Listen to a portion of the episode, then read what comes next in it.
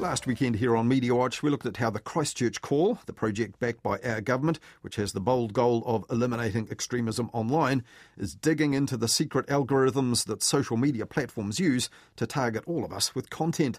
And we heard from Evan Henshaw Plath, who worked on a startup in the mid 2000s called Odeo, which eventually turned into Twitter, which we learned this week the world's richest person does want to turn into his own private property after all. Now, last week, Evan Henshaw Plath told Media Watch that every modern media platform has sparked concern that it might be bad for society. You can find essays talking about how dangerous the novel is because the printed novel is keeping them inside and they're no longer being able to concentrate on going outside and talking to people because they're distracted by reading the novel. And you saw the same thing with the telephone and the radio and television and newspapers and web and email and social media. Coincidentally, that same day, the Irish novelist John Boyne told Newstalk ZB's Sunday Session show that these days, social media is even influencing which novels publishers put into print. You know, publishing is nervous of social media furores and any sort of trouble. And I think it would be nice to feel that writers were being willing to, to risk things. But speaking as an author, he said that cutting social media out of his own life had been a big help. And I feel free and liberated. But the trick is not just leaving it, the trick is then never looking at it. What's great is that even if people are sort of shouting abuse at somebody, um, you're oblivious to it. You know, it's just, it doesn't exist. Quite quickly, you realize how, how silly it all is, really. But unless billions of other people around the world on the biggest platforms come to the same conclusion, social media, its algorithms, and their influence will still be significant worldwide. And while they amplify all kinds of content to us via social media, the biggest social media platforms are still harvesting data from us in ways we still don't understand, and in volumes we can't comprehend, as Newshub's Patrick Gower pointed out in his TV documentary aired last week even if you wanted to, you could never ever gather as much information on a person as the internet companies have already got.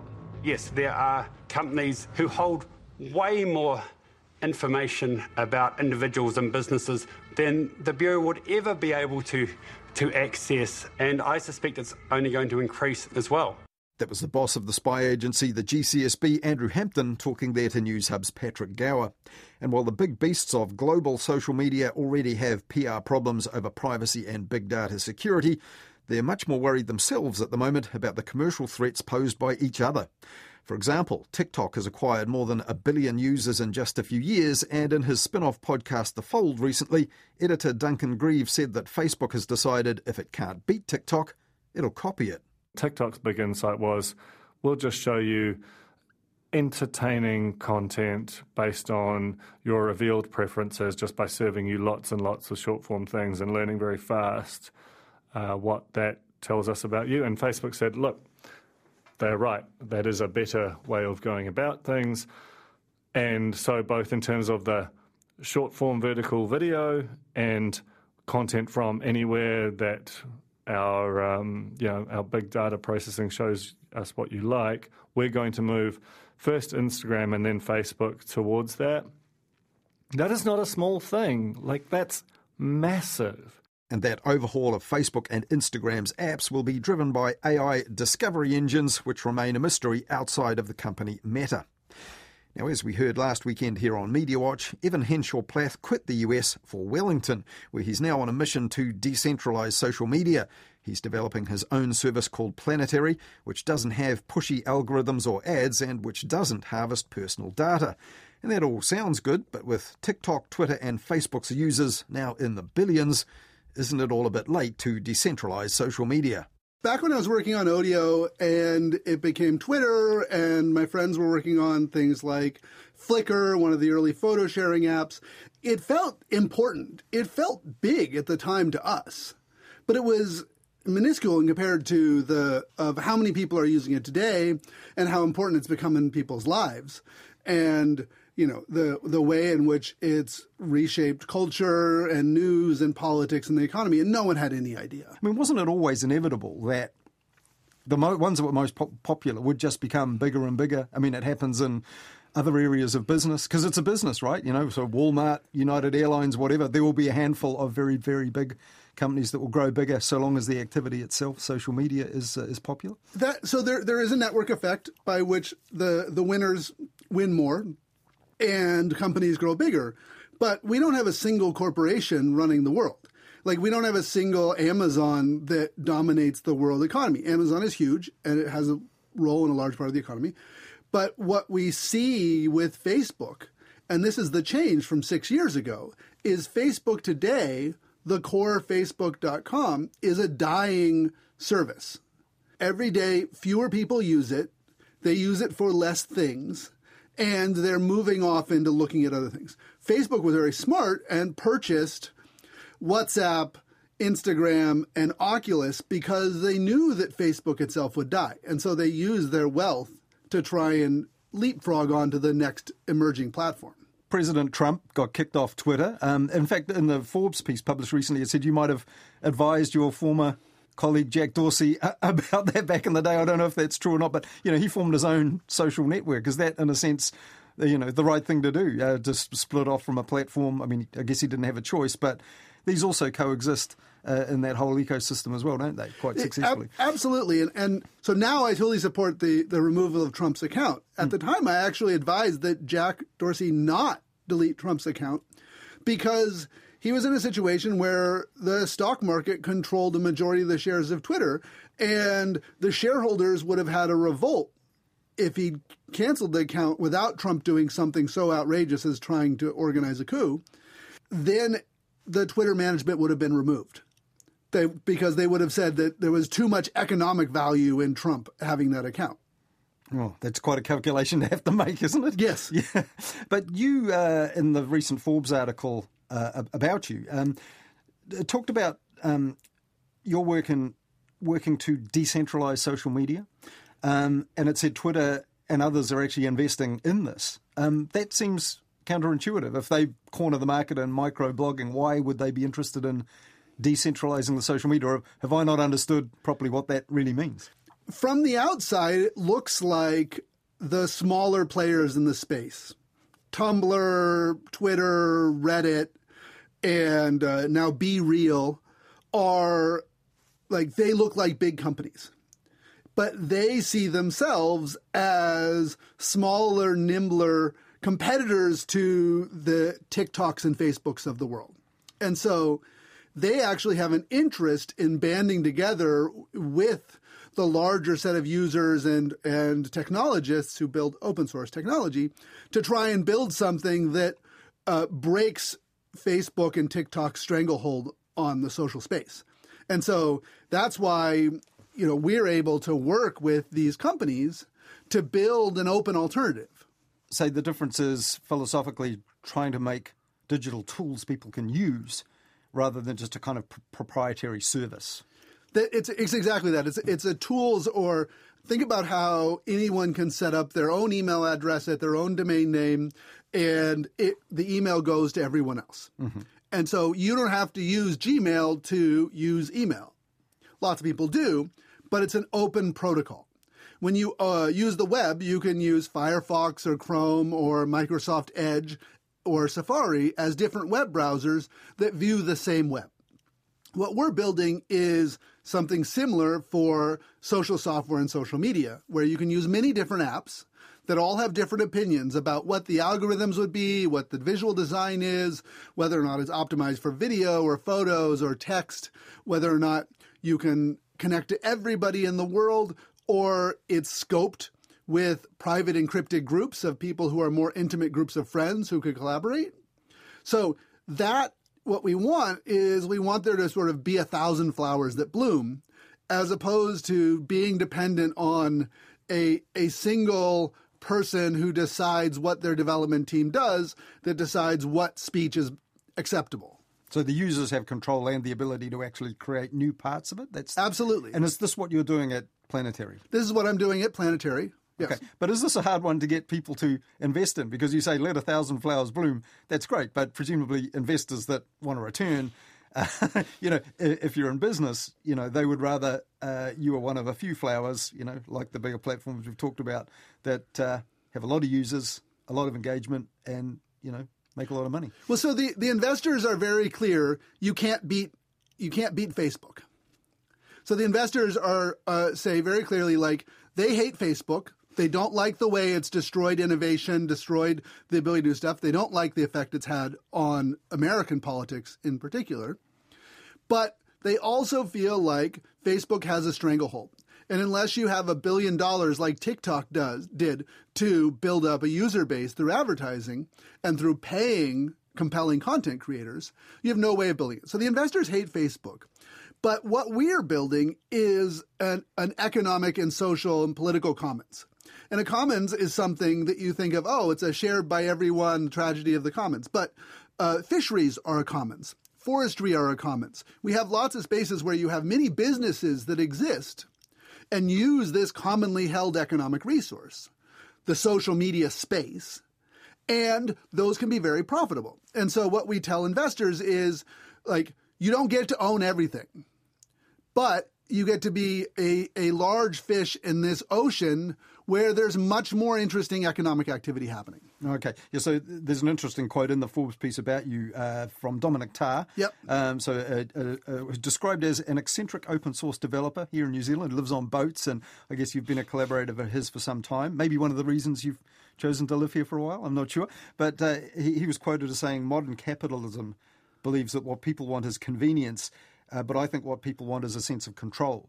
So is that what you're talking about with Planetary to develop online tools where people can have much more control than just you know setting their their groups, their privacy settings, and so on. So I think that they want control and they also want connection. Like we are people and we want to connect. It's like a fundamental human activity. And so studies about social media tell us that when people use social media to connect to people, to feel seen, and to give that acknowledgement to others and to communicate, then it greatly improves their, their mental well being. When people use social media as a passive consumer, just watching one Instagram reel after another, and where you open your phone and then an hour later you don't know what happens, that is very detrimental to your mental health. And so, what no, what, necessarily. Yeah. Why? I mean, just like that's what the that's what the sci- that's what the social scientists have found in studies. Just another form of entertainment, though. Surely, yeah, sure, yeah. a form of entertainment. And spending all day watching television is also not good for your mental health. The Edmund Hillary Fellowship. Fellowship yep does this twin up with your work with Planetary? Is it kind of one and the same goal, or is there a specific project that you have in mind, or a specific goal of your work that, that you want to translate into the, the work of the fellowship? So, when I first came to New Zealand for the Open Source Open Society conference, that's where I first met a group of people called Enspiral who are collaborating with technology and innovation here in Wellington. And I met people working on the Secure Scuttlebutt protocol. That's the protocol that Dominic Tarr created on his sailboat in here in New Zealand. And I started talking to them and I said, you need to combine this open source hacker thing with some knowledge of Silicon Valley, some knowledge of product and design and packaging so that normal people could use that. I started working on that, and through that work and through collaborating with Enspiral, I came to know the Edmund Hillary Fellowship, where uh, people who are having a, a large global impact in the world are given a fellowship to come to New Zealand and a path to residency to use living in New Zealand as a way of having a positive impact on the country, but the larger world. And so when I first visited, I didn't, everyone here told me that Trump was going to get elected, and I didn't believe him because it was right before the election. And then Trump got elected, and uh, I started looking at alternatives. And I ended up staying in the United States throughout the entire term of the Trump presidency because I felt like I needed to be there in opposition to what was going on. But I also did the paperwork so that I could move to New Zealand and then finally finished it and then had to do the, the mess of MIQ lotteries and things oh, like okay. that. All of that. Which yes. took which took longer than I intended.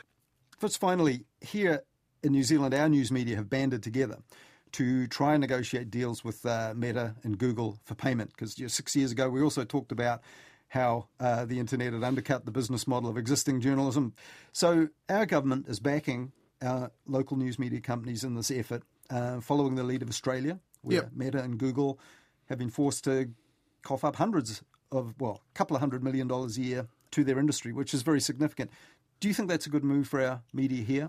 My worry is that to get that deal, you have to play a game of chicken with these companies. Mm-hmm. Like before Australia got that deal, Google News was turned off in Australia. And Facebook banned the sharing of anything that was a link to any news article. The news is hugely important for society. It's hugely important for New Zealand. It's important for civil society and politics and people and culture the paid media world where there are professional media producers isn't that important to Google and Facebook and the other big Apple and the other big tech companies. To those companies, it's almost like a giving back of a, of a civic good. The media companies say that it is. They say you do a Google search on some significant topic and you will find in the in the top results stories about it created by news media companies uh, that certainly tech platforms haven't contributed. Sure, and, and they, they highlight that, but uh, they could easily turn around and just highlight Wiki News, the, the project of Wikimedia, that also has an article about all these different things that's crowdsourced with individuals who do their donation time. Like they highlight it because they want the legitimacy and they want to support it and they feel a social obligation to, but it's not an economic obligation. So if you're going to win that negotiation, you got to realize where you are in negotiating and what they want, and that to the big tech companies in Silicon Valley, New Zealand is a teeny percentage of their revenue and income. Mm-hmm. It's one that's prestigious. Uh, it's a highly respected country. It's a highly respected society. Jacinda is very well respected in the world, um, and that matters.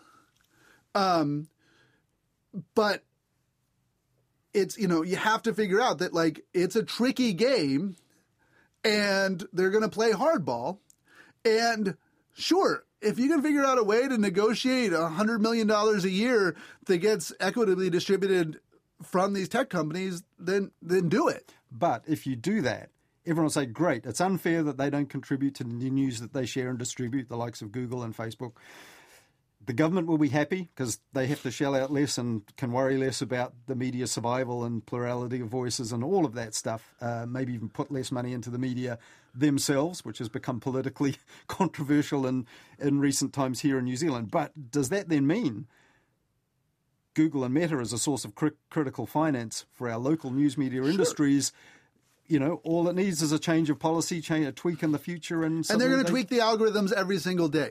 An, another option would just be say that these companies are making a tremendous amount of revenue off of internet ads from people in New Zealand, take a portion of that internet ad revenue that runs in New Zealand, charge a tax to the companies because most of them are making their money through ads, and allocate that to the media. That's a better way of doing it? I I am not a public policy person, so I can't tell you what the right way of doing it is. But you do know how these companies operate, how Silicon Valley operates. So just fundamentally, if Google and Meta paying news media companies in the way they do in Australia becomes a critical and important source for New Zealand's news media. Is that a dangerous dependence because it could it could dry up or it gives the, it gives them leverage and dependence on Sure, they're going to continue to they won't they don't care that much about the media. They don't care much that much of the content of what goes on. But it would give them uh, and and they're not going to go after the media because frankly to their scale the commercial news media is teeny. What the risk is that the commercial pay and nonprofit and, and government funded news media, the professional media, because they're not very important to these media com- these big tech companies, and because the revenue is very important to the professional media industry here, they could make changes in what they display and how they cite how they work and what you know how it all works that all of a sudden make that arrangement moot. They're not going to go after the media. It just doesn't make much sense. What what they could do is just innovate away from using this stuff for no reason about the money, and then all of a sudden the media here has no sustainable business model. Sure. But in that sense, like people say, oh, you know, you have the government funding news media companies this is a dangerous, you know, compromise, you know, political compromise, editorial compromise. But you don't think Google Meta would be interested in any way in trying to influence the editorial content of any media if they become an important source of media? Like, no. they wouldn't want criticism of them, for example. Uh, I mean, Elon Musk cares about that stuff. there are a few, you know, Larry Ellison cares about that. There are a few big silicon, you know, Mark Zuckerberg cares a little bit, maybe, but honestly, those companies they don't they don't care. It's it's seen as arm's length. It's seen as as one of a, of ten thousand different kinds of content that they're monetizing. They're not going to make an intervention in that. They don't they don't care. That was Evan Henshaw Plath, former founder of the social media network Odeo, which was a forerunner of Twitter. And Evan Henshaw Plath is now also the chief executive of the tech platform Planetary, which is working to decentralize social media and break down the epic scale and power of the biggest platforms. And he's doing that from right here in New Zealand, where he's now an Edmund Hillary Fellow.